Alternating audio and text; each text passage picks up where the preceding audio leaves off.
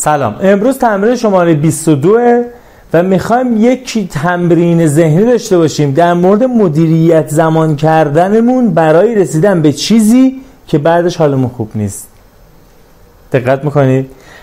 الان که داره این ویدیو ضبط میشه تمام پیجای اینستاگرام در مورد هدف گذاری و برنامه‌ریزی دارن حرف می‌زنن. چون نزدیک عیده. اسفند ماهه. همه در مورد این حالا همه که نه 100 درصد که مثلا بخش زیادی در مورد اینه.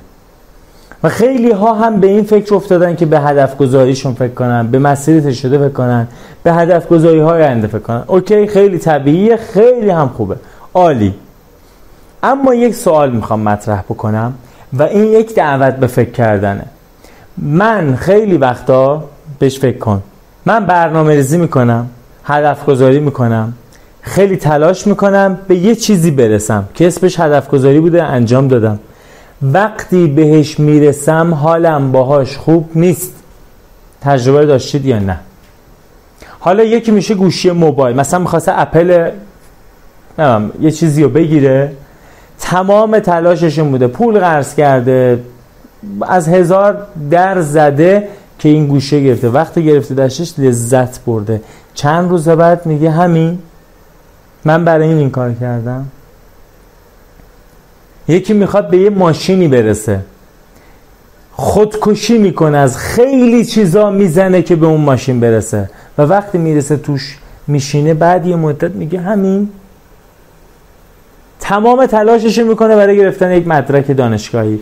وقتی می‌گیره کاغذش رو بهش میدن و دانشگاه اون دوره میاد بیرون بعد واقعا به خودش فکر کنه یه هدف من بود. چرا حالم خوب نیست؟ آیا ارزش داشت این همه وقت بگذارم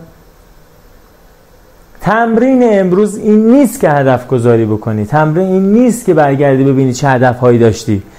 اینه که بشینی ببینی چه هدف هایی تا حالا داشتی که بهش رسیدی حالت خوب نبوده. اصلا انگار مال تو نبوده. انگار بقیه تزریق کردن تو مغز ما تو هم برونو بگیر. یا به اشتباه فهمیدی که هدف منه براش تلاش کردی.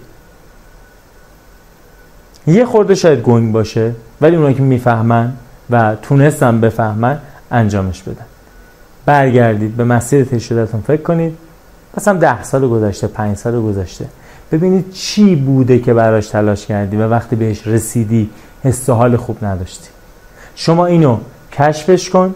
برای رو به آینده برنامه ریزای رو به آیندت عمرتو تلف نمی کنی برای بعضی چیزا.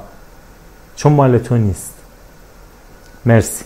مرسی که گوش میدی و اینا رو برای کسایی که لازم دارن میفرستید از 91 روز تمرین این تمرین شماره 22 بود. فکر کردنی یه گوشه بشینی چای بریزی شیر داغ بریزی برای خودت بخوری و فکر کنی و کشف کنی. یک درون گرد.